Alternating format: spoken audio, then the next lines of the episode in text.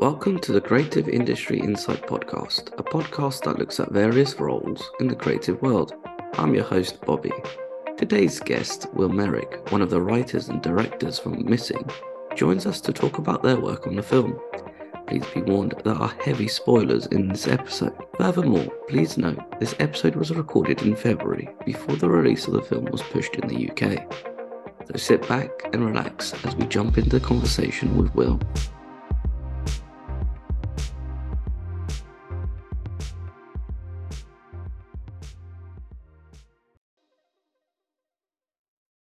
I think you have an actor in the UK with my same exact name. No, that that's correct. The first person I, when I when I googled it because I wanted to look Yeah. at just do some research, it came up with that guy, and I was a bit like, that looks different from the profile pic on the uh, on your Gmail. So I was like, hmm, this is a bit weird. But then you do a bit of digging. But I think we were born within a couple of days of each other as well. but if it's any if it's any consolation, you're Will Merrick number one on IMDb. He's Will Merrick number two. wow. So we're here to talk about missing, not about uh, Will Merrick, the double ganger of yours. Missing is um is the follow up to 2018 film called Searching. Not necessarily a direct sequel, more of a spiritual sequel, we would say. And I'm really, yeah, I'm really, ha- really excited to sort of dive into it. Whilst I kind of do like to start the question with, start the episode with, how have you found the response in the US, and are you excited to see how it comes out, how it plays out in other countries? Uh, the response so far in the US has been really great. I, I think the box office has been pretty decent, and it just recently got certified fresh on Rotten Tomatoes, which I know everybody who worked on it's really excited about. So, uh, I I mean, overall, just seeing seeing people give it mostly positive reviews, and more than anything, sitting in the theater and hearing people react and and gasp and you know laugh at the jokes uh, has been really really fun. So I've enjoyed the response a lot. Have you ever tried to sneak into sort of viewings just to see what the general public's like? Be like, okay, Yeah, I've done it. I did it uh, a opening weekend with the producers, the editors, our composer. We all kind of got a back row of a theater together and sort of hid out and listened in. I might do it again before it's all over. It's really fun to do that with your own movie. Just go and see it in the theater.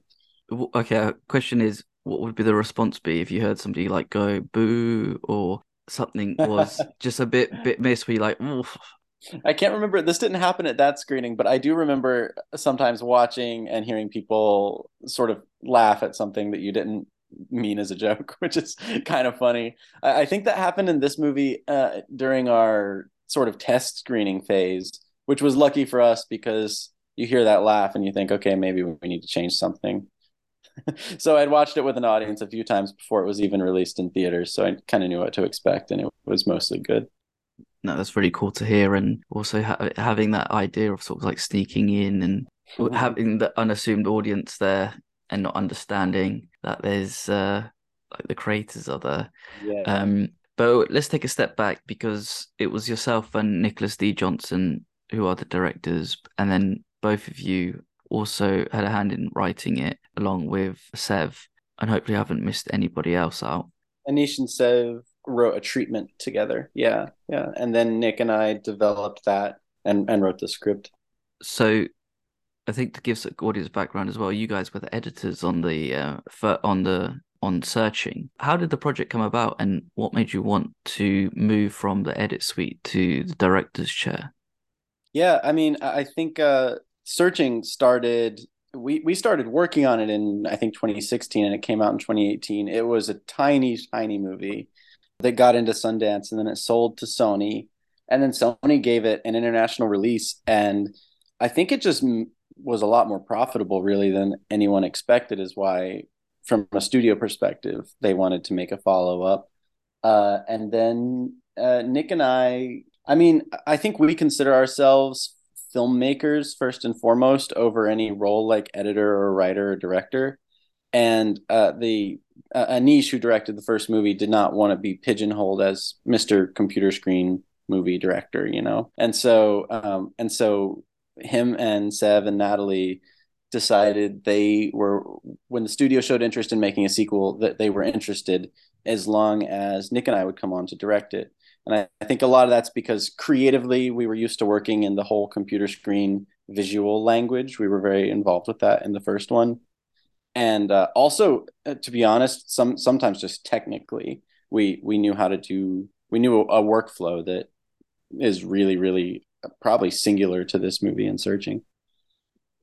All of it happens on screen, but there's basically when they're going through a webcam i can imagine as well like the building that world can be quite complicated because it's not just capturing the performances of the actors but it's also the actions that they're performing on their phones and on the screens um, and creating a world uh, via that way and having that uh, visual language to express what the story is and the technology they're they're using. But whilst also writing the film with a treatment it sort of goes through the film beat by beat. Then when you're writing it, you're kind of fleshing out those ideas. How different did you want? Like, how did you go about making it different from searching so that when you have uh, the numerous twists and the, uh, the zigzagging of the story, how did you go about it to make sure that it's just not the same but with a different title? Yeah, I think Aneesh and Sev, who made the treatment, need a big shout out for that. I think they're really good at they're good at understanding what the audience is going to expect and subverting that. So as far as the twists and turns, I think a lot of times when creating a beat, they would look at what searching did in that moment and then do kind of the opposite. But also just inverting the parent child dynamic, having this, this movie be the story of a of a kid looking for her mom is tonally just really different from the dad. Like all the jokes on the first one were about how you know John Cho doesn't know what a Tumblr is, and then in this movie, you know, it, it's uh, it it moves a lot faster because she's a kid and she knows all this stuff and and she's just zooming along trying to find her mom. So that gives you kind of a different style. As you said, you didn't know what Tumblr is, and then on this film, the mum, played by Nia Long, does you know it's like, "Hey Siri, call, yeah, uh, call yeah. June," and then it FaceTimes her, and it's quite. it does feel smart joke because you know parents are like that. You know your parents are. How does this work? How am I holding this camera up here? And it's like actually no, it should be here, or you know you're zoomed in on on your eyebrows or something along those lines. But what I want to know as well is um, during the whole development of this of the story, a lot of technology has changed in terms of you have the cameras on your doorbells. There's also the idea of just not just webcam, but like the Snapchat idea, live photos coming into play are these sort of things that you started taking in consideration every time you did a new draft of the script? And do you ever feel that as well that in a weird way that you've made like not a period piece film, but a film that's kind of etched in that sort of time? That's a that's a really good question. Um, we definitely, as we were working, we would incorporate new things as they came out. The, the whole production of this movie kind of took place while TikTok was starting to emerge. So there were some scenes we shot for YouTube that we that we later cropped and turned vertical and turned into TikToks because we wanted TikTok in the movie. The webcam had already kind of happened by the time the script came out, but really kind of crazy to think about how this movie is going to age. And some people have sort of pointed out that to us almost as, as if it might be a bad thing that you know when people watch this in 10 or 20 years it's going to look nothing like their lives but i i love that it's a perfect little snapshot of how we live life at this moment in time. And it's interesting to look at searching because that was 2018 and st- and already things have started to drift. So I think maybe it'll go through a little awkward age in about 3 to 5 years from now, but I think in 20 30 years it's going to be truly fascinating to watch this movie. I think people are slightly wrong by saying that. I think it's a little bit unfair because I think it, it kind of I don't not to get too deep, but it feels like it is a reflection on ourselves because stuff like TikTok, I'm not sure how long a video is, but it's so quick, especially with how our attention span is with getting in with watching videos and listening to clips uh, and whatnot. But then also, it's such a good story element to have those things because it can be that quick snapshot of giving that information to the audiences. So, like when you find out about when you find out, sorry, about Grace, the mum, uh, that there's a secret past and the way that that information and exposition is put onto you as an audience member is through these TikToks and understand and creating that sympathy for for June because her mum's still missing, but people think there's just more to it, and it's really it is a really clever way and and quick way to get across what what she is feeling and what is happening at that moment in time if you need to get some exposition across, it's really really quick, and it's also it also can be interesting because you've got an unreliable narrator, I guess, situation where who do you trust? Like this random person on Twitter, you know, saying something about your mom, and it's very hard for June to sit there and you know watch all this stuff get dished out online. Hundred percent, and especially with bad enough that you have that feeling that you're this she's so helpless in what's happening, and then just on top of that, people just pile on and give not necessarily. Well, I want they they try to pass their opinion as fact and make it sound like it's that something exactly. is wrong has happened, uh, which feels very much like what's happening today with uh, various uh, various things. But going to the whole shooting process, because you understood how to shoot the film, having the experience of searching, what was like directing those scenes right? And how do you let scenes play out when it's shot through a webcam or through an iphone? And how do you communicate uh, to the actors to get the performance that you want? It's tricky because everybody on set kind of has to relearn their craft in a lot of ways. And kind of one of the one of the biggest things that affected us is on set when we are monitoring the camera uh, because we do this punch in thing in the movie where we'll punch in on a very specific part of the frame you you can't monitor that in advance. You'll, we'll just be seeing a wide shot of what we're filming. So so a lot of times you know it'll be an actor is just this tiny little figure in the frame and the whole crew and and all the actors on set have to see this and we're promising them no i, I promise in the final movie we're going to be punching in so deep on this shot that it'll be a completely different shot. So you have to kind of use everybody has to use a lot more imagination to envision what the final movie will be. You can't just say this is the shot we're getting. And as far as the actors i think the hardest part for them is is they're rarely truly acting across from their scene partner. Usually they're acting into just a blank computer screen uh, which is really hard for them. And i think we just have a lot of you know conversations about here's exactly what you're doing and if they were in a FaceTime conversation with another, you know, actor in the movie, we did whenever possible actually have that actor come in for the day even when they weren't going to appear on camera at all and just hide in another room and read into a little earpiece so that even though they weren't in the room with their scene partner they were able to ex- have a real life exchange with them and uh, all the actors were really generous with their time to make that happen and i think you really feel it in the movie. That is why i think you feel a lot of chemistry between some of the main relationships in the movie. Yeah because i can i can imagine if you're just like now i'm pretty much i know i'm talking to you through a screen and mm. it kind of feels that way as well that if i if we didn't have that sort of video link it would be quite difficult to uh, to be quite difficult to otherwise sort of communicate yeah, they would just be reading opposite a random person. You know, the somebody on set would be reading across from them, which can't is nowhere close to you know reading across from the actual person playing that role.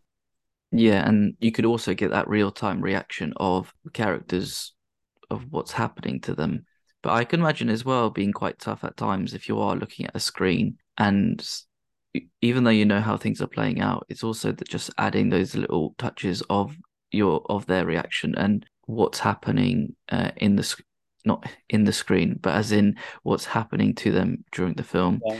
But then also when you're shooting it and saying that, oh, don't worry, we'll you'll be pushed back in. That must be difficult as well to work with a production designer or a cinematographer or even the sound guy to that there's so much is being shown on the screen, but at the same time, so much is being shown on the screen that there's so much for people to do to make sure that whatever's on the screen comes to life and it, it looks like lived in. we had we had i mean if you look at some of our raw dailies there'll be a light in the frame or just a little microphone stuck into the frame. I like what you said about the sound guy because he had to hide hide mics all over the set sometimes because we'd be in this big wide shot and you would just be on set and you would look down on the floor and there would be a little mic mounted to a base plate just down on the floor every yeah everybody had to truly get creative and communicate a lot because like you said, when you look at that monitor, it's not what you're going to see in the final movie. Like you could start playing a game with the sound guy of like where he's hitting the mic. where's the if, mic? Like where's Waldo? Yeah, where's the mic today? But then it's also if you're having a private conversation somewhere, he's probably hidden it somewhere. you're like, oh, I wish we didn't do that there now. Just um, never say anything on set that you wouldn't say the world. Always listening going as well. Where I mentioned earlier about a story zig, you're thinking is going to zig, but then it zags because this does feel this does feel different to searching in terms of while searching felt very very unique in terms of this is the first time we're seeing something like this, but with missing, not to repeat it, um you wanted to it feels like there's certain moments in a film where you hit the beats of oh i know who the person's done this i know who's done that and then you completely flip the story on its head to then make it unravel to then as an audience member you're more on the edge of your seat because you you don't know you think you know what's happening but you don't know.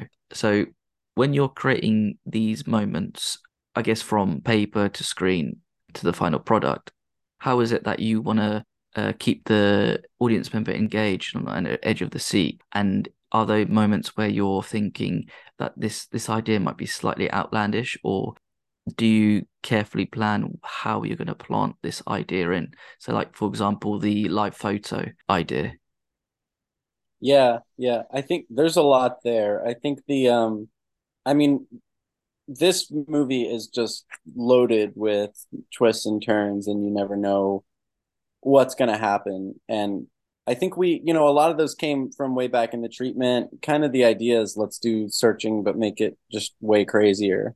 And I think in coming up with the the the turns of of the story, uh, there's a lot of kind of asking what what bias would the audience have, or would would the main character have that might cause you to make an assumption that was false. I think to me that's when the the twists are at their best is when they reveal something about the way you see the world that maybe you could potentially be wrong about and that would lead you to make a wrong assumption. But in terms of actually dialing in each beat like the live photo like you said uh, we do a a testing process separate from the studio test screening process where we bring in friends and family and we sort of workshop the twists with them. And we we ask you know questions like was this out of nowhere? Was this too outlandish? Was this you know did you feel this was uh, if you didn't see it coming were you did you almost feel sort of scammed that you didn't see it coming? Was it not you know in there enough before you saw it? And and because because of the way the movie's told almost like an animated movie in some ways we can always make adjustments and dial those things in so that so that at least we've seen it with an audience a few times and know how it's going to land with because with these workshop ideas are there times where there's certain things that you've put in a film that some people have said it's quite outlandish? Because one one that comes to mind slightly is the idea of um finding out that who you think is grace is actually a someone who thinks they're in a um reality show. So when you kind of have that idea it felt like it came slightly out of nowhere but once you have that idea and plant that kevin is is uh, a fraudster, it kind of starts making sense. Were there other ideas that you were workshopping where you thought this was really good, but then somebody thought, "Wow, this is a bit a bit too much," or slightly out of the um, slightly out of the realms of possibility?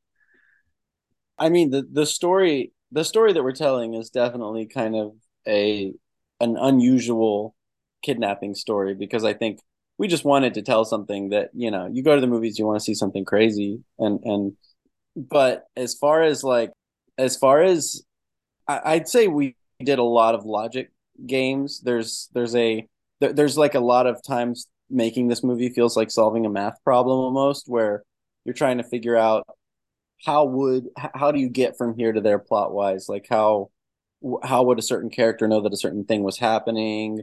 Like why would they be where they were? There's a lot of there's a lot of plot engineering that went into something like this. Yeah i think that so maybe you know if you get that wrong things can feel outlandish. Or if you get it right sometimes they can feel outlandish in a in a cool way. Or in a way where you're caught off guard at first like you said and then things start to make sense as you connect the dice the dots. Uh, ideally i guess you think something you know when when you get to the reveal of what actually is going on everything makes a whole lot more sense than you than you thought it did when it all comes together. Yeah and you're right in terms of when you're connecting the dots and things do start making sense in terms of like oh this happens here this happens there and then it all leads to the big reveal at the end. So that i will put a spoiler warning before this um before this episode of that James, so June's father, is actually still alive, and he's kind of orchestrated the whole affair. Oh, we're going there. We're going there. Okay, cool. I think we should. I think we should. You right, know, let's do it. Let's do it. Uh, there'll be spoiler warning. It's spoiler not a problem warning for everybody. Yeah. Um, okay, cool. I didn't realize that was coming. I thought it was. I think there was a point where you you knew something was up when found out about Kevin going to uh, see a priest and trying to reform because you think they they were very open about it. They're very trusting, and just something didn't seem just right, but you kind of went along with it because there's that authority figure of a, of a priest who would be able to change someone or have that bring that shame make the person who's committed something bad realize the shame of their actions but that sort of edge on but again as mentioned the edge of the seat finding out that there's so much more to what's happened. And then when you find out it's james and you think oh he's alive um, I, don't, I all need to read more up about this but i felt in a way that it felt like james might come in and save the day and not actually be the monster that he it turned out he was. Especially with the plant at the beginning where you have the nosebleed and you think oh man he he must have had like brain cancer or you know a tumor on his head or something or something really bad happened to him for him to to pass away and then it's actually he was a complete monster. I love that you said that because that's kind of what i was uh, getting at with the bias thing where where yeah the dream is that you're kind of seeing this movie through june's eyes and and you know she has this idealized version of the father she never had that grace actually deliberately was was feeding into because she wanted June to believe she had a good father. And yeah, I think in that scene that you're talking about where he shows up, part of the goal is to to make you think that that maybe maybe June's mom was just this crazy controlling person like June thinks at the beginning of the movie, but it turns out there was a reason for all her actions. Uh, that's what we're going for with the cat and everything. And actually, if you uh, if you look in that call with the priest, that cat is uh behind right behind her during that call. As a little shout out to the fact that he is her dad. oh, okay. Well, I think that's um that's another thing to to like uh, keep an eye out.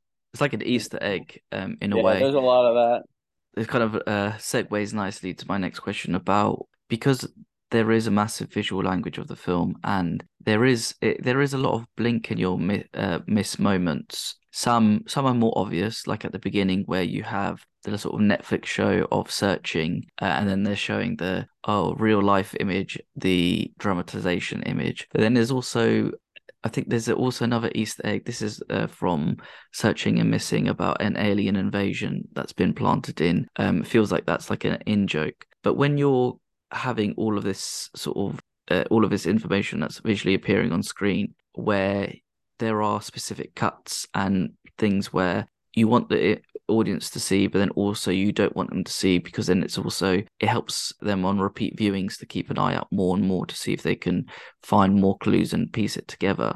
Where do you begin with these ideas and how do you go about thinking about where to put them in and where it would be so where to put them in and when at the right time to show them on the screen. Uh, on the one hand, there's the story related little details that we do want you to see. Those are one thing that we'll usually try to draw attention to some way or other. But in a in a funny way, the Easter egg the the Easter egginess of this movie is a unintended consequence of just the fact that you have to fill so much text on the screen. So you might as well have fun with it.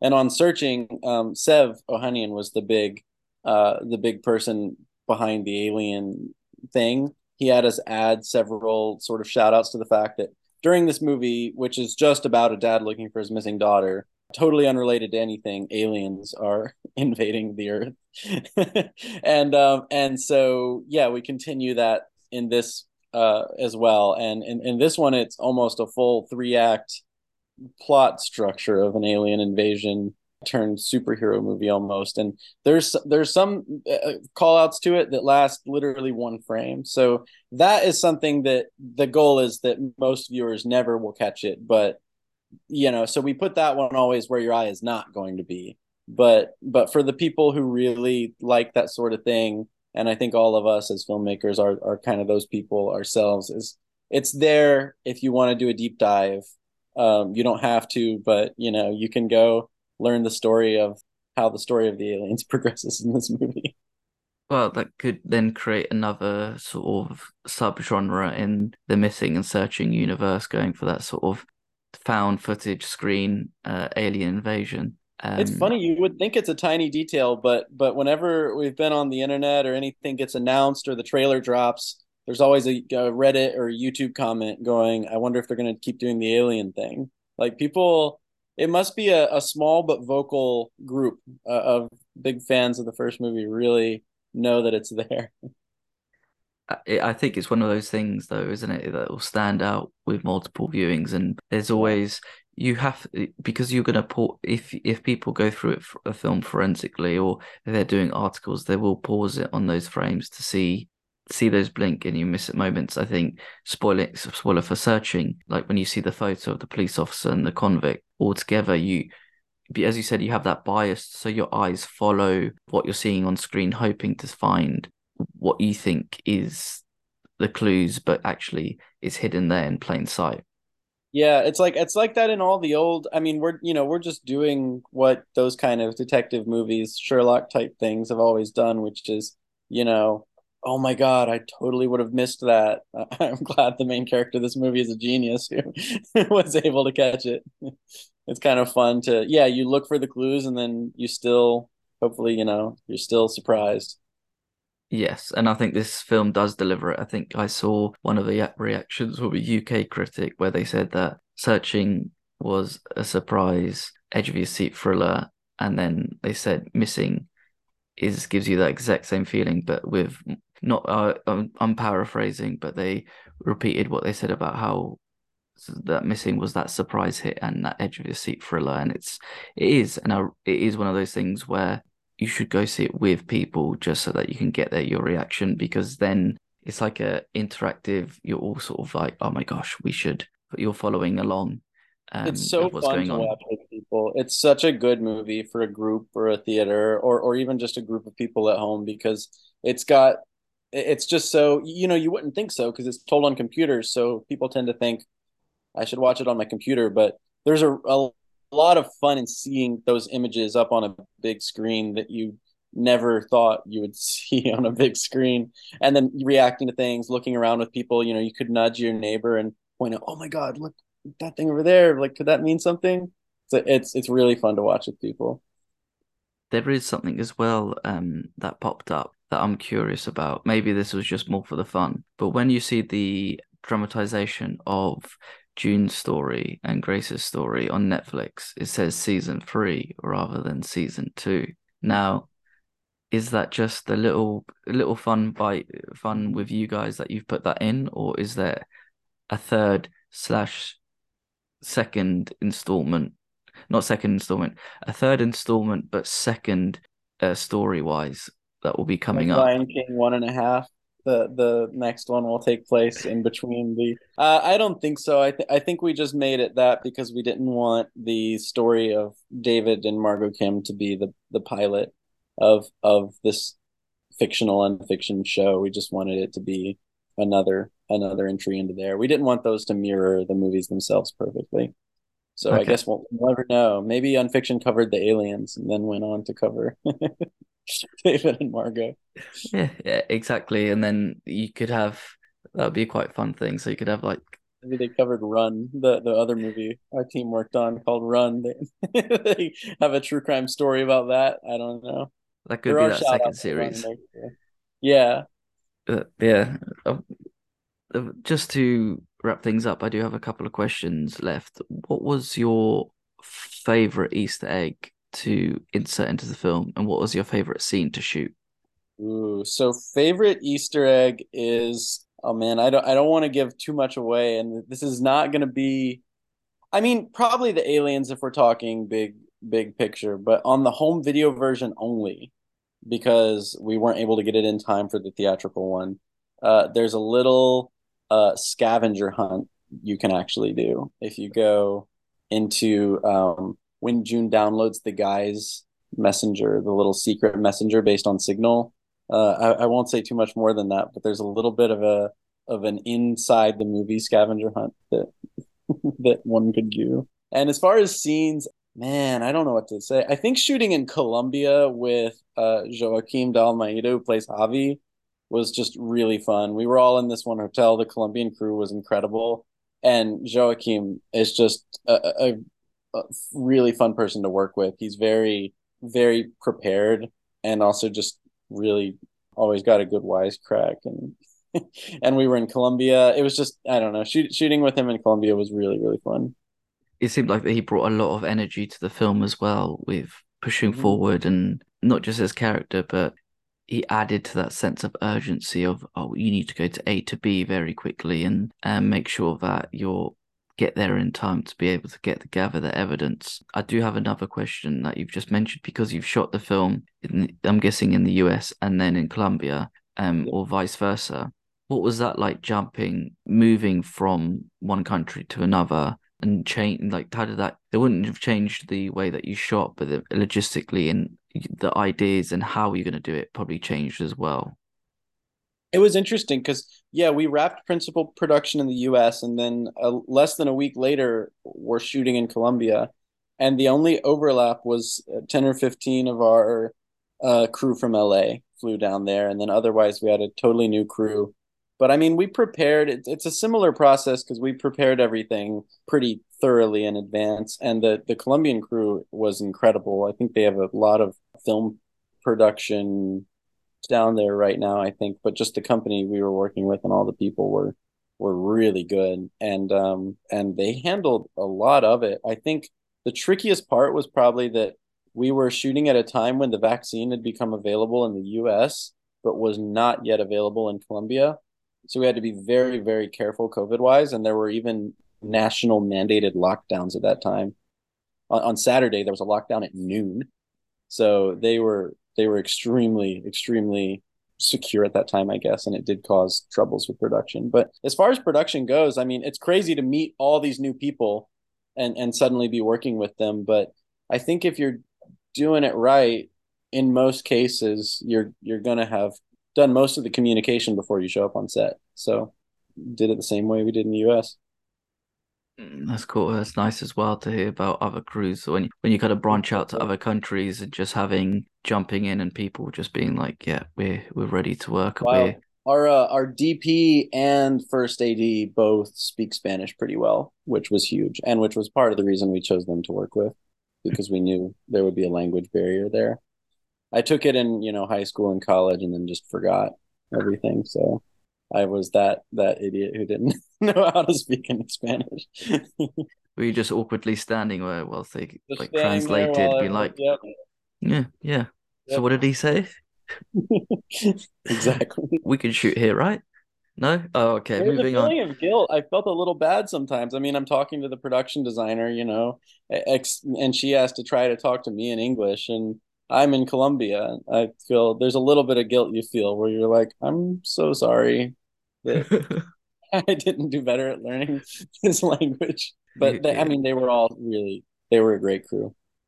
No, it's, it's really good to hear. And then just to wrap it up as well, as my final question, we were talking about this off air previous uh, before we started the rollout for the film is being staggered amongst other countries, and you you've said to me that because it's going to other countries, the text on the screen needs to be translated to whatever the native language is for where the film's being shown.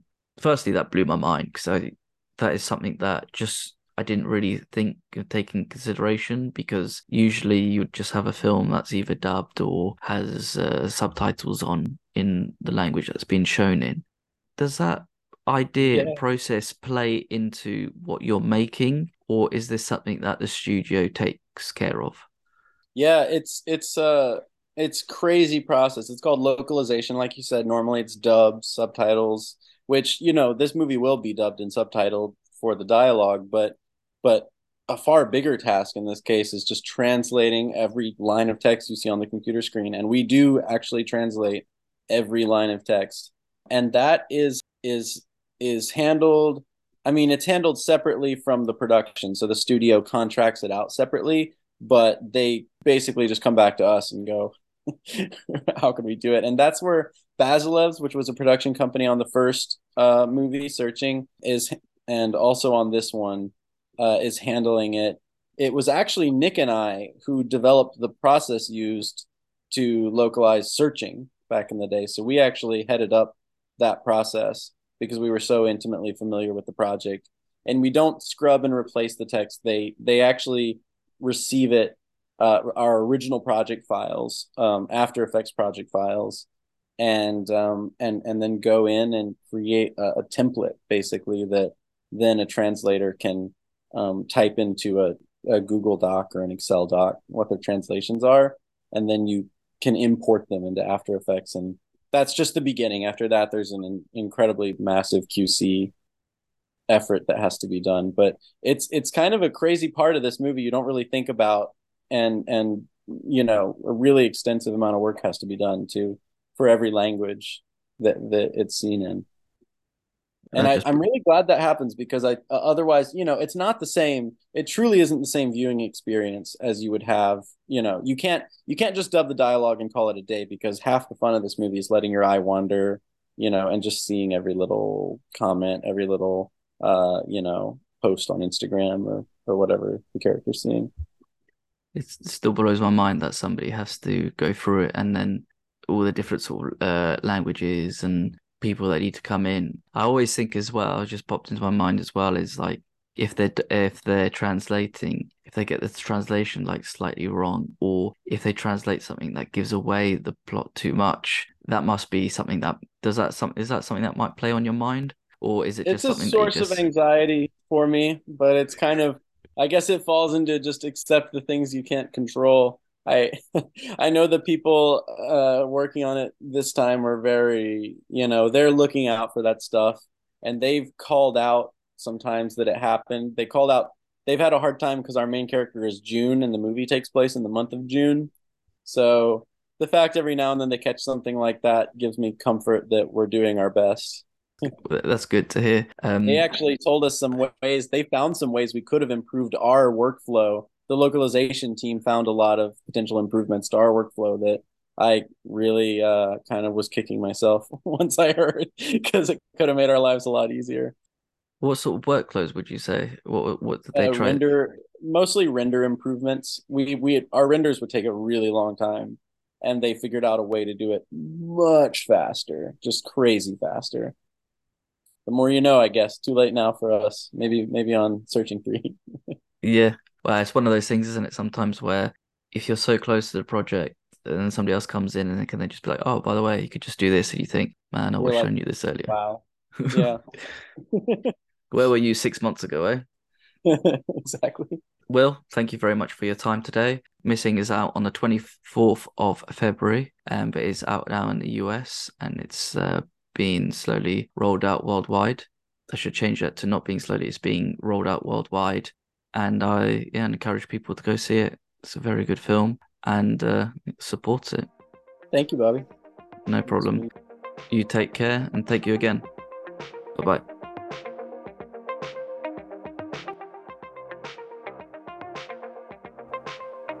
Thank you for listening. Please subscribe, rate, and review this podcast.